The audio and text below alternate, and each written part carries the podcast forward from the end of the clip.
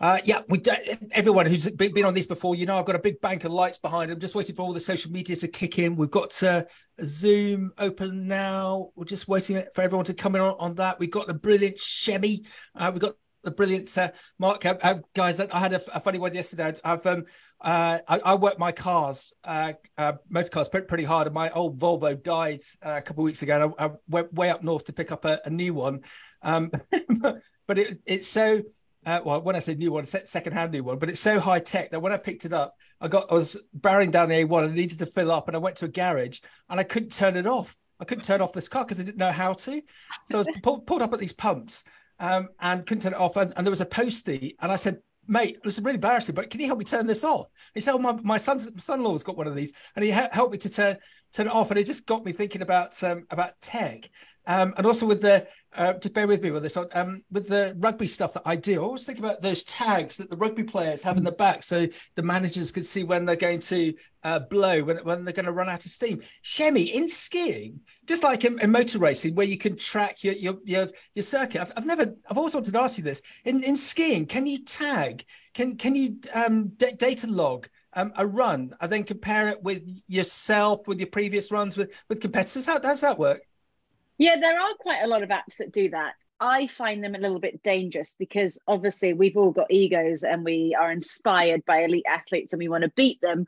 But what the difference is in skiing is that when we race ninety miles an hour down a hill, it is fully private. There's a huge amount of netting, a huge amount of teams to make sure no one is on that environment.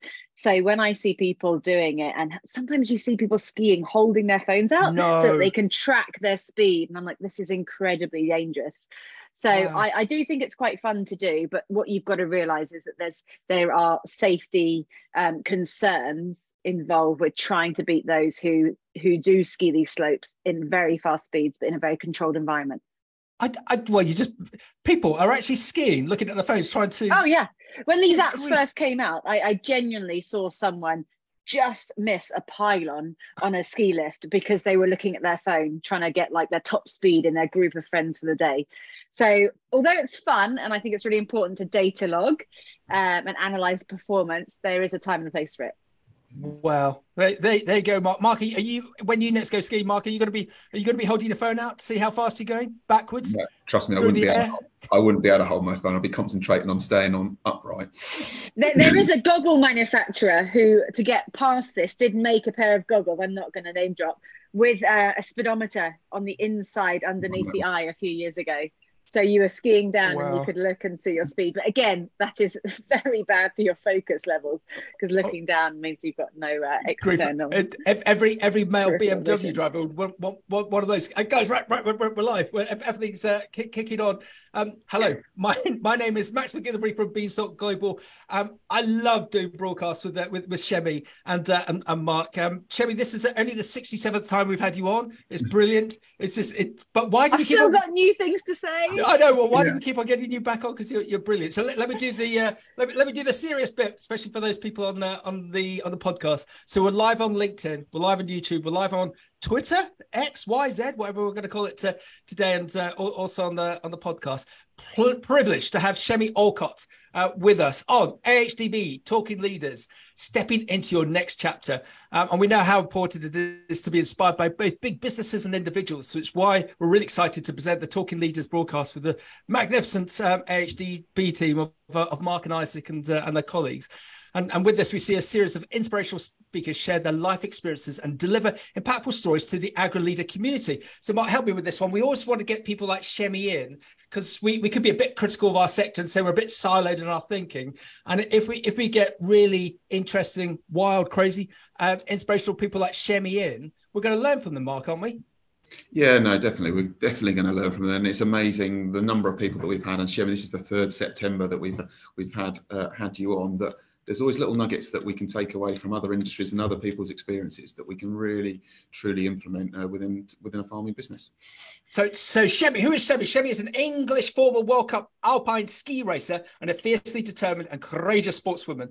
As the only British female skier to to ever win a run in a World Cup. She's widely regarded as one of Britain's greatest ever skiers. She's only, I say only, broken forty-nine bones in her time, um, and she's no stranger to adversity and remains committed to inspiring the next generation and educating people from all over the world through sport. Since retiring from competing on the world stage after the Sochi Olympics in two thousand fourteen, Chemmy presents for the B B C on Ski Sunday and commentates for the World Cup, World Cup ski series for Eurosport. She completed an I T V Dancing on Ice two thousand twelve, where she finished a grand fifth place. In addition to her T V commenting and hosting events, and despite retiring, you'll never retire, Chemmy, she continues to constantly push her body to the limit, competing in multiple physical challenges, including the world's toughest ski race in Greenland, the hundred-mile road race in London, and climbing Mount, Mount Kilimanjaro, raising nearly a million pounds for charity in the process. And um, for Chemmy, charity work is very important, uh, as she's visited multiple underdeveloped countries such as Rwanda and Tanzania, raising money for areas of conflict resolution. Join us today for Chemmy to see what's going to happen on Take Three. Chemmy, was it? I, I think we've missed one of your. Was it last year that you did Brazil? That the, the Amazon. The Amazon. Oh, the Amazon. Amazon. I think it was. I was just leaving for it, wasn't I? Yeah, tell yeah. us about that.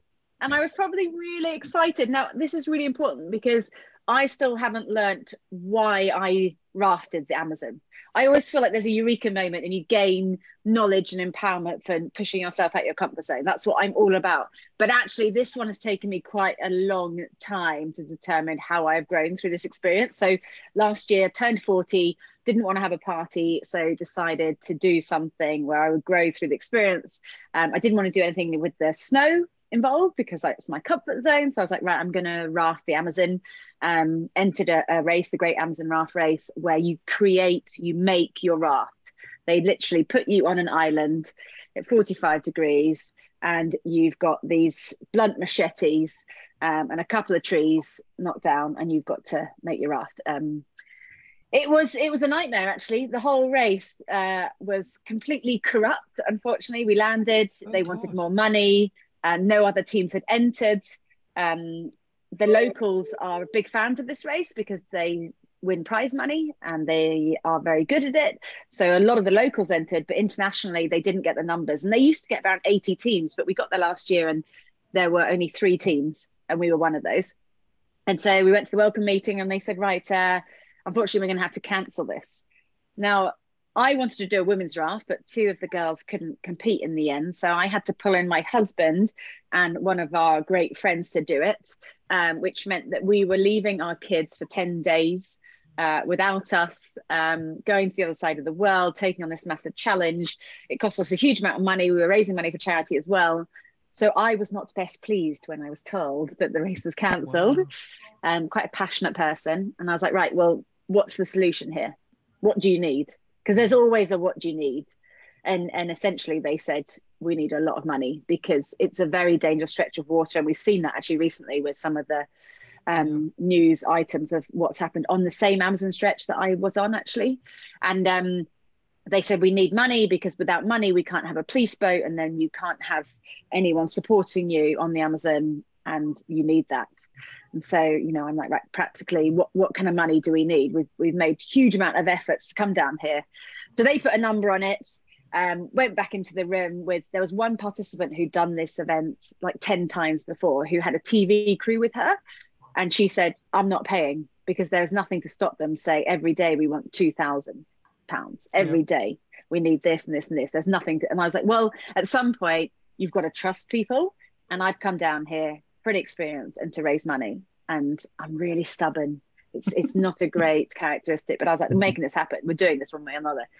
So we agreed to do it, and we delivered them the money the next morning, and it was all oh it was just it, it just didn't feel great in your gut what was happening. But anyway, we did get to the start line. Uh, we tried to build our own raft, uh, very unsuccessfully, that we should have maybe put a bit more attention into. I thought there might be some locals there who would support us in building rafts with some knowledge, um, but I didn't realise we were literally on this island. Um, so we did have to rebuild our raft every single day, uh, wow. because it kept sinking. The first day, our aim, our aim, racing against the locals, was to keep them in our sight the first half an hour. Now that is a tiny minute goal, that is, I, I really believe that we could manage that, in that we were rafting that first day for ten hours. I was like half an hour in our eyesight on the Amazon, big wide water. Uh, it took about ten minutes till we couldn't see them anymore. I mean, the pace was insane. So for me, it was incredible how quickly I got to a dark place in endurance racing. And it wasn't the physicality of, of pushing hard. It was mentally, we were ill prepared. We hadn't created a good enough raft. And we didn't know if we could complete this race. And, and there were so many negative experiences from this. And, I, and I'm an eternal, you guys know this, a positive person. And I was like, right, we're going to do this. It's just not going to be the experience that we anticipated. Um, and we did, we muscled through it. Uh, the, the only golden memory I have is that because we were in the water for so much longer than everyone else, we were in the water at sunset every day when everyone else had finished. We saw pink dolphins and no one else saw pink dolphins. And there was this oh, moment crazy. of gratitude, because those pink dolphins came when we were in the midst of a horrendous storm that first day. Um, the second day we were, I, I, I was quite lucky. I didn't have a monitor. Talking about, we, we started this podcast with, with monitoring data. I didn't have any watches on because I didn't want to. I know that for me, endurance racing, I just need to get into that mindset. I don't want to be looking at the clock the whole time because I can get quite sad by the fact that we're not going anywhere. So Dougie was in the back of the raft and he knew our speed. He was monitoring our speed. And there was a moment where we were going zero point nine kilometers per hour. Oh, we were doing one hundred eighty kilometers. Okay. So he's looking at this and, and we're putting maximum effort in, but we're not going anywhere because of all the tide. So it was really, it was really amazing for me actually to go to such a unknown dark place and come out of it. But I did think that in the last nine, ten months, I would be hit by a reasoning for it. And I haven't got that yet. But I think when you're challenged like that, it does tend to take some time to come out the other end. Yeah. I think, didn't, didn't we say in one of the previous broadcasts that life begins outside of your comfort zone? And I keep on saying this, and, and Chemmy, you you just are, just, are so inspired in, in respect to that. I suppose the next obvious question is, what's next? If you've done that and you always find a positive from it, what, well, what's next? I think, I think what I've realised is that I do not like endurance racing. I don't like being bored. I like being pushed to my limits in terms of danger and excitement. That is my comfort zone. Even wow. though I push it, and every time I'm doing something a bit more radical, what I really don't like is having time for my brain to think. Now, I think this is an area where I very much need to improve, because I think that is where you can have moments of really heightened creativity when you've got silence around you. But I don't welcome silence. I don't welcome endurance. I don't like monotony. So it takes me about two years to forget that. And then I sign up for an endurance challenge again. Um, But maybe, but I, I, I think that's an area that's really important for me to get comfortable with. And I do do yoga and I do meditate. So I do try and force myself. But as I said to you guys, I, I crushed some yoga this morning, thirty minutes. But then I was late for my next appointment. So then I'm super stressed going into it. So I don't think I really get the benefits of, of that calm, quiet time, which actually is imperative for us. We all, we all got to know where our weakness is. And my weakness is my brain having quietness around it. I, Mark, I think Chemmy's every psychologist's nightmare. Yeah, yeah, yeah, definitely, definitely. I mean, I mean, uh, you know, ha- having said that, I'm not allowing myself to have any quiet time going forward. I mm. last year also involved me saying yes to a um, P O V, a, a ski run where I'm filmed on Ski Sunday while skiing at seventy miles an hour.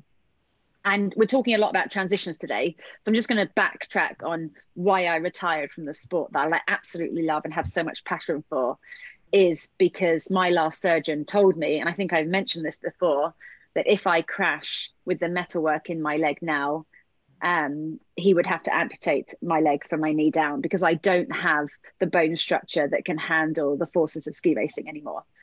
So that was, that was great for me, because that was someone taking my obsession with my dreams and my stubbornness to achieve my goals away from me and say, it's okay, you've done an amazing job, you've had four Olympic cycle in you, but now is the time to move on if you want to see yourself playing and working in the mountains. So he said that to me, and then fast forward a bunch of years, I get this dream, my second dream job. My dream was to win the Olympics and to work on Ski Sunday. And I think this is really important. I'm living my second dream. And so often you think that there's a pathway to success and that you have to like notch up all of these achievements along the way. but actually you can completely go off tangent, but still get back. There are many ways to tread to get to your end goal. And I didn't go the way I wanted, but actually I think I'm more successful on Ski Sunday because I didn't win an Olympic medal, yeah, because totally. I have more empathy. I've got more storytelling skills because I don't just look at the medal table. Um, mm. So anyway, so, so I get on Ski Sunday um, and I get some great feedback. But the one thing that keeps coming up is, oh, Chemmy, we missed the camera runs that the former presenter did. And I'm like, okay, yep, yep. And I keep thinking, okay, I've got an excuse. I've just had a baby. I can't go seventy miles an hour.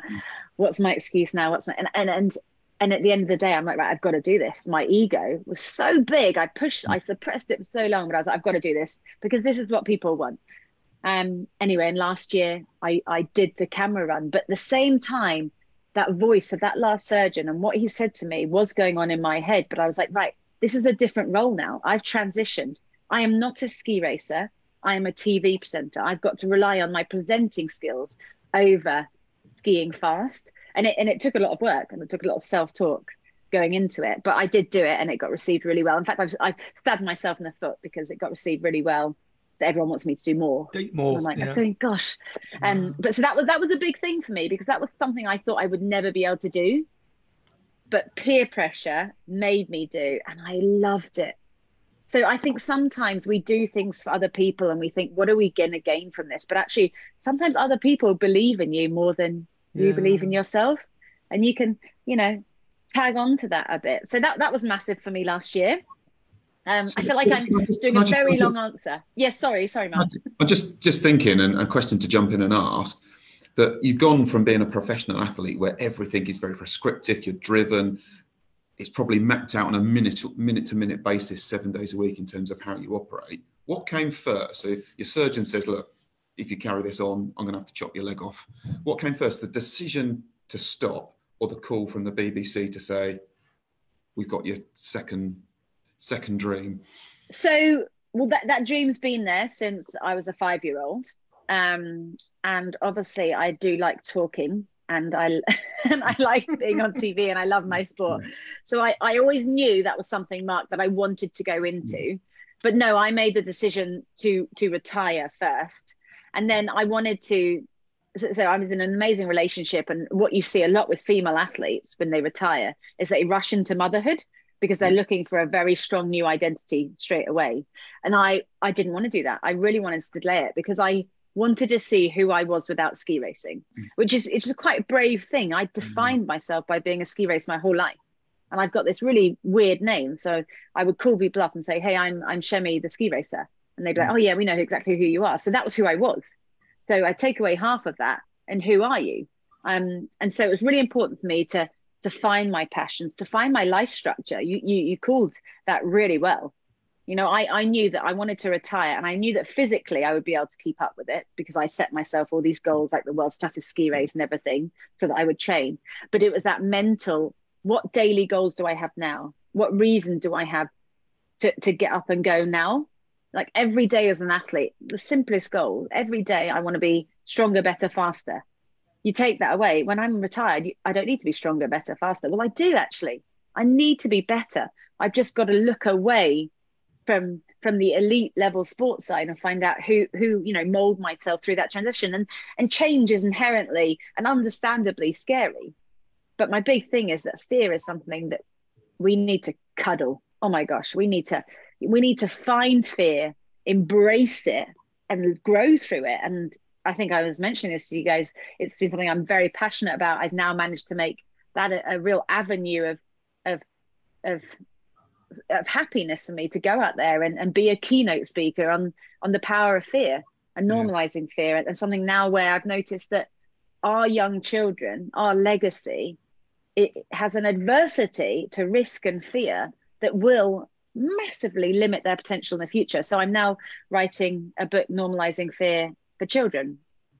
Um, so yeah, it's something that I'm really passionate about. So actually I was ready to retire because I was really excited to to find out who I was without that part of me. Yeah, you and know? I suppose and I, just building on the point, uh, was it Graham Bell that used to do the the, the the the runs? So going into his boots and his skis and something that you had in the back of your mind that if I mess this up, this could end in losing my leg. I suppose you had to change your mindset that you're a T V presenter that's a fairly handy skier and can fit ski fairly quickly, rather than I'm actually racing to try and. I mean, that was really, really hard because I was being egged on left, right, and centre by all the coaches who were still the same coaches from when I was racing. They wanted to see if I'd still got it. And, you know, you just, yeah, you, you got that, that, that ego part of you that will never leave. But it's actually a real benefit that I have. You know, my, my, my self-belief is something that is still carrying me very far in my career. But also at stage, like you said, then I, I made mistakes on that run, but actually I still had fun. And I yeah. think if I'd skied like that as a racer, I would have been so disappointed, but I was trying to talk. I mean, you don't often have to talk right. at seventy miles an hour the whole way down. It's quite funny because I made, I had, I had the piece map, and all the, all the corners on the course are called a certain thing. It's very official, so that all the commentators in the T V box have the same words. Um, but I had so much more time because I was actually skiing it, but I started making up names as I was going down. And there was this one corner with three rollers, and in nineteen ninety-nine, I raced the, the, the Vale World Champs, and there was a corner like this. And I hadn't thought about this since nineteen ninety-nine. But as I was going through this corner live on T V, I'm like, oh, and this is the first rolled Huey, and here's his brother Louie, and there's Dewey. And anyway, brilliant. So, so somehow in that moment of adrenaline, I was like renaming the track left, right, and centre. And I think that that's that's relying on on your instincts and, and trusting that to go. Um, but it was, you know, it was amazing to do. I, I'm really proud of myself. My children were very proud. That was quite nice to me, because for years I felt a huge amount of mother guilt with the amount of time I'm away from them. I mean, my, they're, they're boys born in January the thirteenth and the nineteenth. I've sixteenth, sorry. I've seen them once on their birthday, and that was when I gave birth to them. It's mm-hmm. terrible timing to have children for me, who works in winter sports.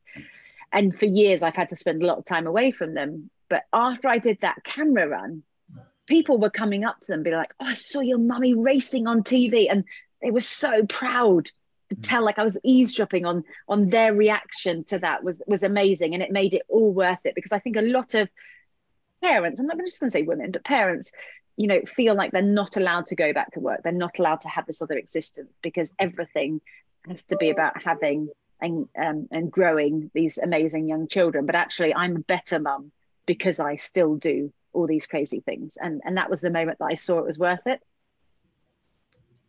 Excellent.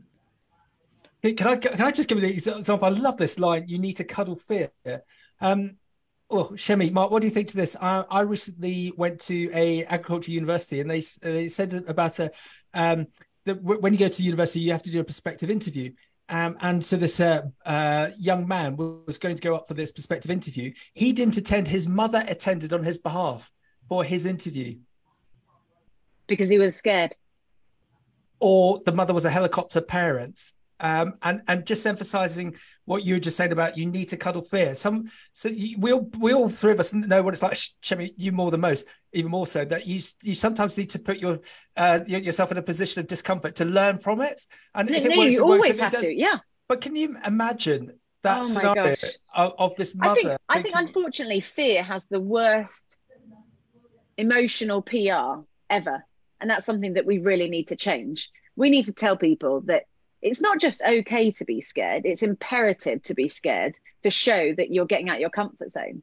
And, you know, I know the followers of this all know my story, that I chose to be subpar, eighty percent of the best that I could be for around eight years of my competitive career. Like I chose to not be my very best. And then I put myself in a position where I could be one hundred percent. And yes, I got great results, but I also got hurt a lot afterwards. But that period is the most satisfactory period of my competitive life, because I was going out there and being my very best, living at, at the maximum that I could be and pushing it, obviously. And, and I think that I was scared all the time. I was scared all the time. I was scared whether I was going to crash or whether I was going to win and how I was going to handle that pressure. Yeah. But it's, I, I just think we really need to change how we, how, how we understand Um, and react to fear. Yeah, it's, it's, Chemmy, it's almost like we need a book for, for younger younger people, younger generations. that that did, what what are your thoughts? I mean, my my book's called um, Turning uh, Belly Butterflies into Dragon Wings, and it's oh, something it. that I always say to kids, young kids, when I'm putting them in the start gate when I'm coaching is, have you got the belly butterflies? And and and it takes them a while to trust me enough to say yes. And I'm like, okay, great. Because once we've established that, that you care about this enough to feel nervous, we can then launch our wings and, and fly through life. And I think um, that's that's something that is is really important, whether you're whether you're five doing a ski race or you're or you're fifty and you're a farmer going against the grain. Sorry for the pun. so, so Mark, Mark, what do you think we can learn from this? You need to cuddle fear to turn those be- belly butterflies, Chemmy, help me, into... Dragon wings. Dragon wing. You weren't listening, Max. I, was, I, couldn't, I couldn't read my writing.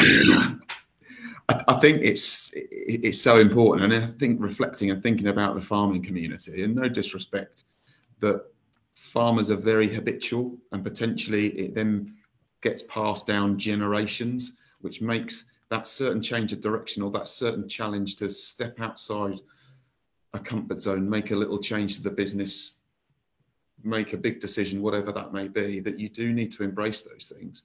Um, I personally, there's things that I know that I'm not very, I, that I struggle with and I, I would shy away from, but you being self-aware and being able to, to do that, you have to put your big boy pants on, and sometimes you have to step outside your comfort zone mm. uh, and do those things. And I think it's, yeah, those the things that you've said and, and Chemmy, and then starting young, particularly through the COVID and, and things like that. I look at my fifteen, my son turns fifteen this week. He won't pick the phone up, even to my, my, my mother, his grandmother, because he doesn't like talking on the phone. It's like, come on, son, you've got to do some of these things to overcome and, and yeah. move these things forwards. And it's, it's a silly, basic example, but. Yeah, it's like that in- incrementally facing your fears. I just want to pinpoint something because, you know, we've worked together a little bit, Mark, and I want to say about farmers, because it, it's all fell and wear me coming in and saying this, but actually what I think that there's a huge strength in the farming community of, of legacy and loyalty. And, mm. and I think that when we're talking about change, we're not talking about undoing what the generations before have done.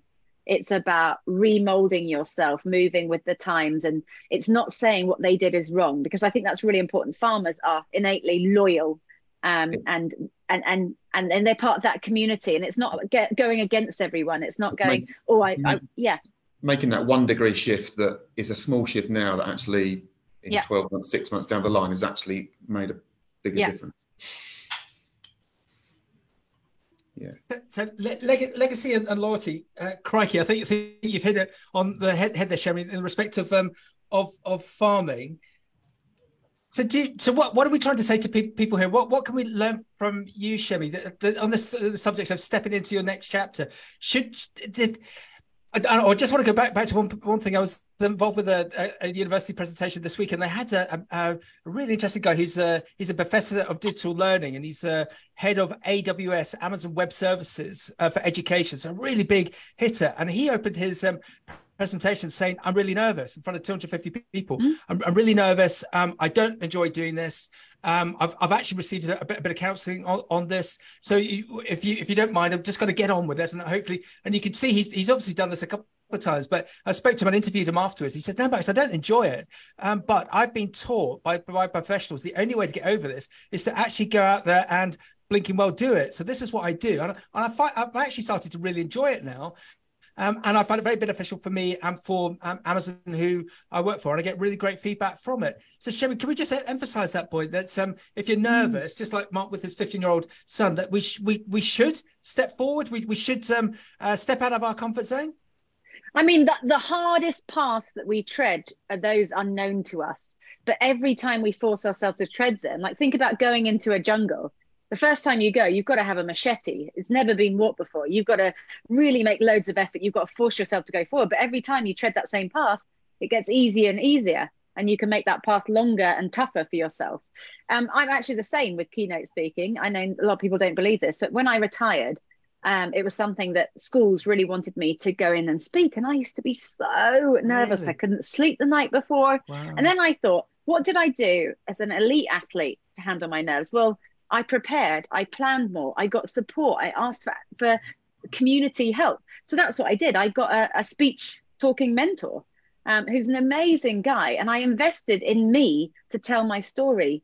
Um, and it's got to the point now where I'm very, very lucky that I'm, you know, I, I travel the world talking about this. And it's also taken me a, a few years to justify why I'm getting these jobs over people who are really successful. And I think that it takes a lot of confidence to stand there to say, yeah. I'm here because I failed, but it's much more relatable. I've spoken in some amazing places around the world after elite level athletes who stand up and say, I'm so-and-so, I won an Olympic gold medal because I'm the best, I'm innately talented and I worked hard. Now that that isn't relatable to most people. So actually for me, it's taken a lot of confidence to go out there and talk about all the adversity I faced and the reasons why I failed and what I've learned from every single time. But that has made me a better presenter, a better, a more yeah. relatable presenter. Yeah, brilliant. And and the, the, the next question, just, just the, the question is, but let, let me just um, uh, add to it. Do you have a plan?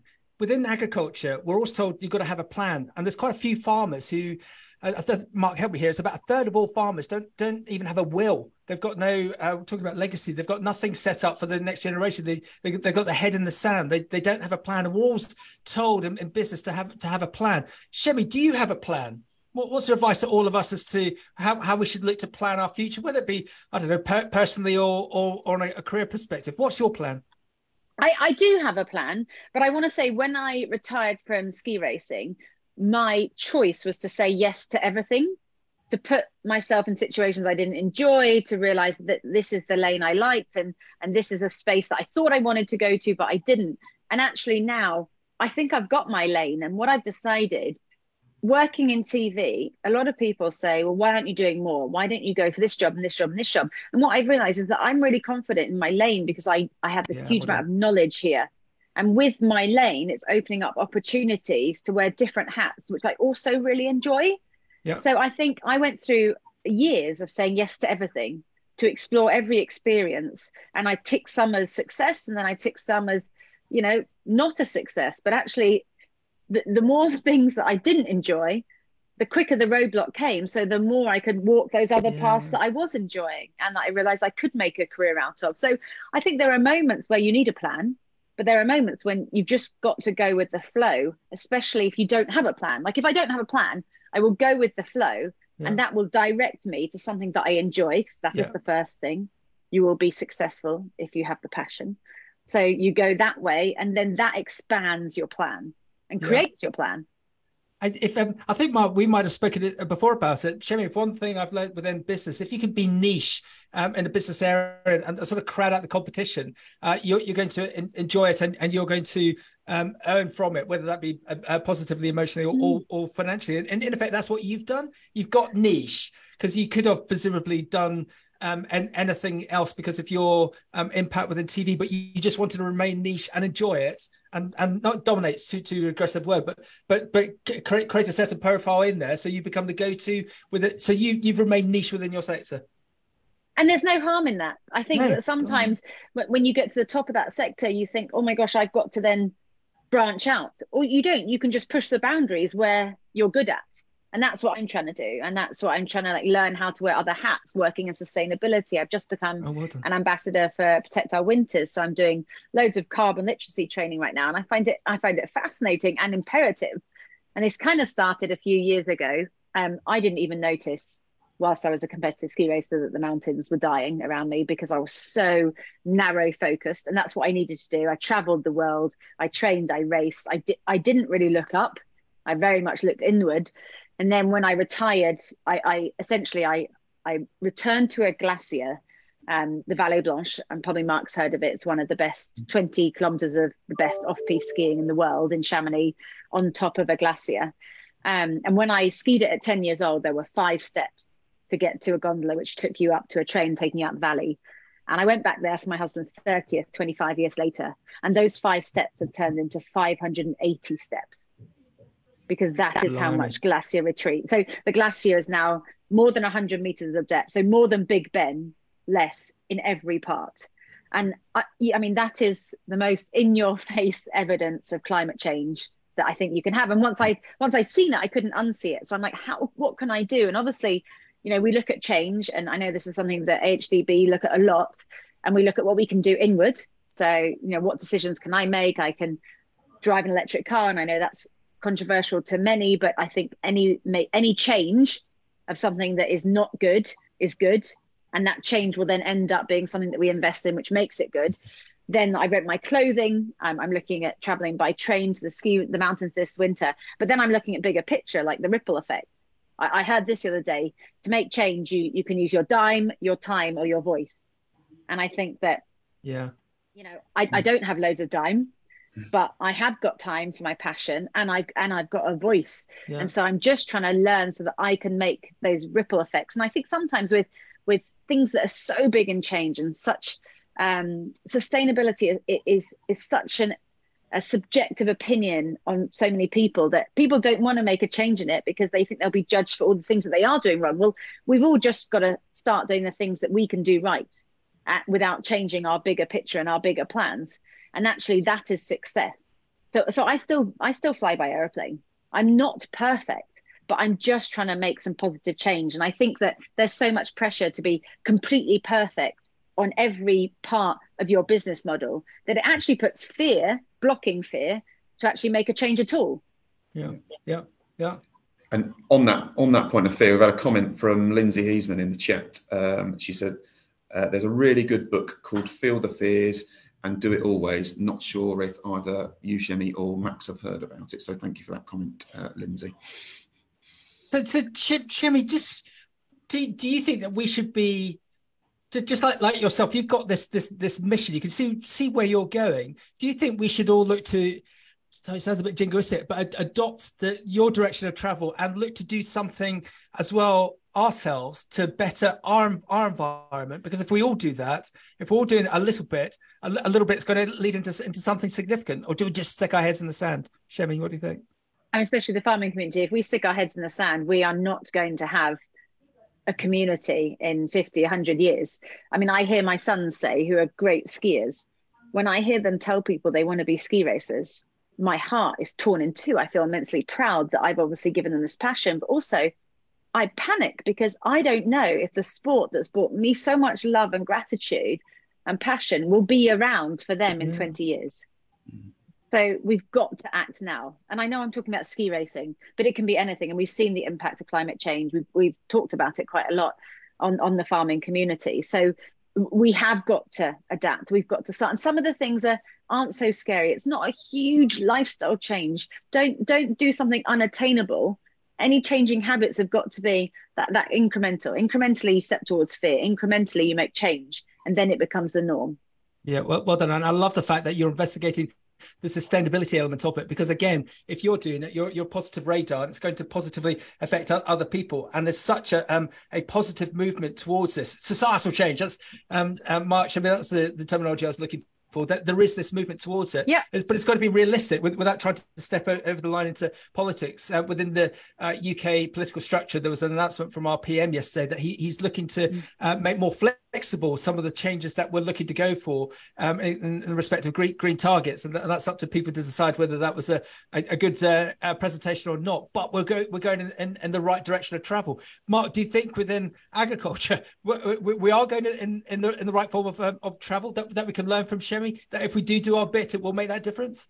Yeah, of course we're going in the the, the right direction of channel, and there's some great work that's been done by the industry. And I think thinking about some of the points that Chemmy's made in those incremental changes, facing fears, making a small directional change to have a, a bigger impact in the long term is definitely the, the, the, the things that our industry um, need to adopt a little bit more and, and need to push forward um, with. So Chemmy, Chemmy, just out of curiosity, do you do any non-exec work? Do you, do you advise companies or people or kids? We've also talked about about your your your book, because I'm, I'm guessing that someone like yourself who's, who's seen adversity, very well travelled, seen a lot of people, you'll be able to identify very quickly the good, the bad, and the ugly, um, either in people or and and situations. Do you ever get involved either directly or just end up helping people and, and companies to say, I think you're doing it wrong, or have you tried this because I think you could go in a better direction? I would never do the former. I'm not never say you're doing this wrong, because I don't have enough knowledge of each industry. But I always say there is an opportunity for us to all improve personally. I remember uh, getting booked by an accountant firm a few years ago who were like, Chemmy, can you talk about marginal gains? If every single person who worked for us was better by one percent, our turnover would be five million more. And I'm like, okay, this is easy. So I went in and, you know, I remember at the beginning sitting there in front of these hundreds of accountants, and they were going, oh, oh my God, God, ski racer, what have we got in common with her? And at the end, they were all frothing. They were all so really? excited to tell me that the things that they were going to do better and the risks they were yeah. going to take. And I was like, this is So, so it is a very general message that you can apply to everyone, but I, I would never go into an industry and say, you're doing this wrong, because I think you have to have a huge amount of understanding to do that. I mean, unless I'm talking about my, my own industry. And I think we are in a positive movement of making change in everything. I think we've, we've taken risks. I mean, look at women's empowerment across the board, look at women's sport and where we are today. Um, and that understanding of, of different needs and the diversity and inclusivity that's going on in corporates around the world. I think we are understanding and learning how to bring out the best in every individual. Yeah. What? What? You, uh, sorry, Chemmy, you've fallen into a trap here. Uh, so this is this is Henry and Kent. Chemmy, how do you motivate a team? Oh, well, you have to. You, you need to learn the individual personalities of that team and work out how you can work together effectively. Um, I met a perfectionist the other day who said to me, but I, I, I'm perfect, so I feel like I can lead my team. And I'm like, okay, perfectionism is actually incredibly limiting. What you want to do is search for excellence, because perfectionism, it's it, it means that you're you're never you're never able to take a risk, because the risk can end in failure. So perfectionists don't go there. Whereas these people who are in pursuit of excellence, those are great leaders, because they're telling their team, I'm going to give you the confidence to, to make your own call and to take risks, because I know that, you know, eighty percent of those risks might end up not going anywhere, but the twenty percent that make it, that's something that we can learn from and move forward with. And that's how we will all grow as a team. So I think that the team model is about learning that you don't want ten people of you. When I started off um, running our business with my husband, I was like, oh, I want I want loads more Chemmy and Dougies. But I realized there's a lot of areas that I am weak in. And so in order to have that kind of cog system that all creates positive movement together, we need to employ people who are strengths where our weaknesses are. So I think it's about a huge amount of honesty in a team and what you can deliver to the table. And sometimes those shy and retiring types are exactly who I need yep. in my life, because I need people to listen to my mad ideas, be honest, tell me that half of them have not got any legs. And then the ones that have got legs help me to get those yeah. across the line, because I, I just love going at things full throttle. But you can't have a whole team of that. So I think I think that is a an amazing thing, to have the confidence in your team to look at their individualities and, and put those on the table. Yeah, well, well go, go on. Really, I'm sorry, I think that's really important. And um, a colleague that we've worked with before, I think you might have worked with, Doctor Paul Horwood from Stan Sun Communication. He would always say that um, you can't have a motivated team, but what you need to have is a team, a group of motivated individuals to create that, create that team. So just building on those points, and um, and you're very aware of the skill sets that you're good at, and uh, and skill sets that you need to dial up occasionally. Were there any particular skills and attributes that you clung on to as you transited from your ski professional ski, ski racing career into your professional uh, media T V career? Was there any particular bits that you, you that you really clung on to? Yeah, um, I I'm a big planner. So even when I work on telly, people think I'm reacting and I've got all this information in my head. Well, actually, that information's in my head because I've studied it, but I want to deliver it in a way that makes it look like it's off the cuff. But that doesn't come naturally to me. So I have to do a lot of preparation, and that's what you do as, as a ski racer. Months of the year you're not racing, you're just preparing yourself physically and mentally, and that's what I I do now. I want to prepare, I want to know that I've got all the knowledge to be able to challenge myself in those situations to be my best. So I do a huge amount of preparation work. I physically, I'm in the gym every single day, and people are like, what are you training for? I'm like, I'm training to say yes. And like, say yes to what? I'm like, I don't know, whatever might happen. You know, celebrity S A S, call me tomorrow, someone's out the game, are you in? Yes, I'm in. You know, that's why I train, because you don't always have to have a concrete goal, but you just have to be prepared that you can say yes. And so I think that is that is the key that I've learned as, a, as an athlete that I'm bringing in, into life now. Brilliant. So just, shall we just coming back to the, the, the, the teams and, and um, Henry's point there. How, you, you talk about how, how would you select a team? So if it, because it, because within farming, it's all about teams, and you've got you as the as the, as the business leader, the farm manager, the farm farm owner, or the or, or the or the farm foreman, and you've got to motivate these individuals. Where everything's coming back on on on yourself. How do, how, how do you motivate yourself? How, how do you motivate the team? How do you select the team? Let, let's start with how do you motivate yourself? You're I mean you're you're very, you're very driven, but there's there'll be But we all know what it's like at this sort of grand old age that we are with, with kids and the pressure of that and business and relationship. How do you keep yourself motivated, Chemmy? I mean, my motivation as a leader is seeing the confidence in others build underneath me. Like if you can create confidence in your team, whatever they're doing, then, then that is a complete success. And I think that structuring that at the start, like if you're in an employment stage, knowing your weaknesses and finding people who can tick those boxes but still have the same passions as you. I think the passion has to be there. The heart has to be there. You know, you, you've got to have the same goals, but that doesn't mean you're the same person. You can find other people with the same goals who can then, you know, slit into your your frame of opportunities for um, for growth. You know, I know that I'm not good at I T. I'm not good at organization skills. I can find people who love skiing, who are good at that, who can then come into our business and excel and be confident enough to to take take the lead on that. Um, and and that, you know, that there's no that there's no uh, issue with being a leader and having other people lead in seventy percent of your business, as long as you are, you know, managing them, making sure the environment that you're creating is is one where You're, you're promoting confidence enough to, to look outside the box, to take risks. Training. Is training and development important to you and to the, the people, the, the, the companies that you're involved with? Yeah, I mean, I keep telling people that I'm training about, I'm doing this carbon literacy training at the moment. People are like, oh, why are you doing that? I'm like, because knowledge is power. Like, I want to keep growing my head. And actually, I got to a phase where being a new mum and working all the time, I didn't have, I was just existing. I was that swan upstream, and I was just, just managing to do everything. Whereas now my youngest has just started school this September. So I've got more space to grow and to read and to learn. And yeah. you, you should never, you should never stop learning. Yeah. However yeah. good you are at something, there's well, definitely more to absorb. Chemmy, well done. We're just going to give a big endorsement to the A H D B. Um, there's there's a standard graph of, of when you start off in um, in, in life and and uh, your formative years and career. You, you get trained, and then you get into uh, mid mid mid midlife, um, and you, your training drops off, but your seniority quite often goes up. But if anything, you need more training then. And Mark, help me then. That's where, when you need the likes of the A H D B to, to fill in the gaps. So on any any training that you you might be poten- potentially weak on to make you even better.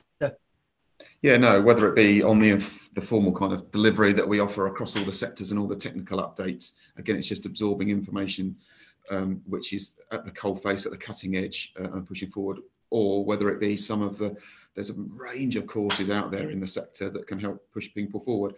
I would probably personally recognise that you get to that point. So I've just got myself a mentor that is something I'll never do. I've pushed myself out of the comfort zone. I've And um, I'm now working with a re- leading business consultant to help fill in the gaps and, and identify the areas where I need to go to then push on to the next level. So that's uh, Chemmy. Chemmy, Mark has cuddled fear, and and he's got yeah, got, he got, has, got, got, got and he's embracing it. He's embracing unknown territory, and I Definitely. think that's so important. And and and you know, so many people are like, oh, I must aspire to be the best in the business. I must aspire. Well, that's out of your control. If someone is in that spot, that is out of your control. But what you can be is you can be the best in your space, willing to learn and absorb in your space. Because I think we're, you know, we're we're a society where we're driven by this hierarchical, you must be better. You must, yeah. you once you get there, you know, you know, whether, whether it's personal or professional, even like in our personal lives, once you get married, when you're having your kid, once you've had a kid, yeah. when you're having your next kid, like there always has to be a next thing. Well, how about sitting where you are and being honest with yourself in your space and going, I'm going to be the very best in my space and keep yeah. learning and build this space, build this role to be better and bigger. And and then, then you're not determined. Then you're not always looking at the future that is out of your control, you know, going, right, I'm going to be C E O. Well, you can't be C E O unless that person retires or if that person moves on and that person. What you can be is bloody the best you can be at your job. Yeah, well, well done. And, and the caveat to that is that that the average C E O in the U K Uh, business structure of, of all industries last eighteen months, and and it's, it's probably a bit like being prime minister or the England football coach. At some point, you're going to get kicked out. So, so it actually, Chemmy, taking on what you said, if you can find a role that you really enjoy and you can prosper with it for the for the long term, it's going to be far more beneficial for you. Huge. So, come on, Mark. What what have we learned today from Chemmy? I think it's again, it's been a a privilege to to have you on again, and just little the little things that that you've touched on in terms of the book, uh, Belly Butterflies to Dragon Wings, and, and that embracing of fear. And I think a lot of things is is, is is individuals need to just step a little bit outside their comfort zone. You need to grasp on and have an awareness of what the areas that you're good at, which you're very good at, and then drive into that into that next um, that next chapter, that next next direction, focusing on on the bits that you're good at, uh, and then trying to not necessarily plan everything, but um, take the direction and steer of where it, where it goes moving forward, which is, which is yeah, it's brilliant. Excellent. And I, th I just love this line. We've said it four or five times now, and it's such a, a lovely way of presenting it. You need to cuddle fear. If you're going to progress, Chemmy, Mark, if you if you want to progress, you need to cuddle fear. It's got to be a bit uncomfortable, and it might work, it might might not work. But Chemmy, as, as you've said, in some ways, you've got to be a bit proud of failure sometimes, because it's going to make yeah. you better. Not in some ways. In some ways, I but I have only grown and evolved through the mistakes and the failings that I've made, not any medals I've won. Because when I fail, I reflect on why I why I failed, and then yeah. I know how to build on that for next time. So I think it's it's imperative, and and I always tell you guys this, but you never lose. Either you win or you learn. So that is the philosophy of going out there and being your very best every single day, because yeah. the satisfaction that comes with that, of going to bed going, you know what, I won an award yeah. today, or uh, my crops were amazing today, or this happened today and it was a disaster. You're learning through that, whatever it is. Yeah, you, you need to cuddle fear, turning belly Uh, belly butterflies into, into dragon wings. Uh, my my contact Henry has said it's uh, it's great that uh, Chemmy is um, obviously her own mentor. It's great that Mark has got his own mentor. Max, you need a fashion mentor. Where did you get that shirt from? From Isaac.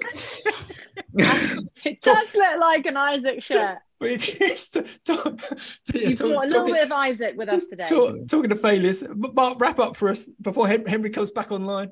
Probably no, Isaac anyway. Again, Chemmy, it's been an absolute privilege. Um, you're always great to work with, um, and I think there's some real good gems of points that that you've, yeah. you've pulled out here. Uh, and like you say, you, you never lose; you always win or learn. And people just need to keep striving to do a bit better and, and step out of their comfort zone uh, and push forward. Um, and so and don't you. be a sheep. When your yeah. tractor sees, you know, an easier, well-trodden path, veer yeah. off it, find another path to plow down, yeah. because that's the way you can carve your own way. So it's just, you know, you have an amazing potential in your industry, and your industry is incredible at listening to the needs of it. And I think I have to thank you for that, Mark, you know, all the support that you put in place, and even, you know, doing a podcast this, you, you're the only industry that I work with who have their own podcast that is willing to, to listen to people. I don't do work on a podcast level with anyone else on a yearly basis who's w ready to kind of educate and support the people in their industry. So I want to congratulate you guys for that. No, thank you very much.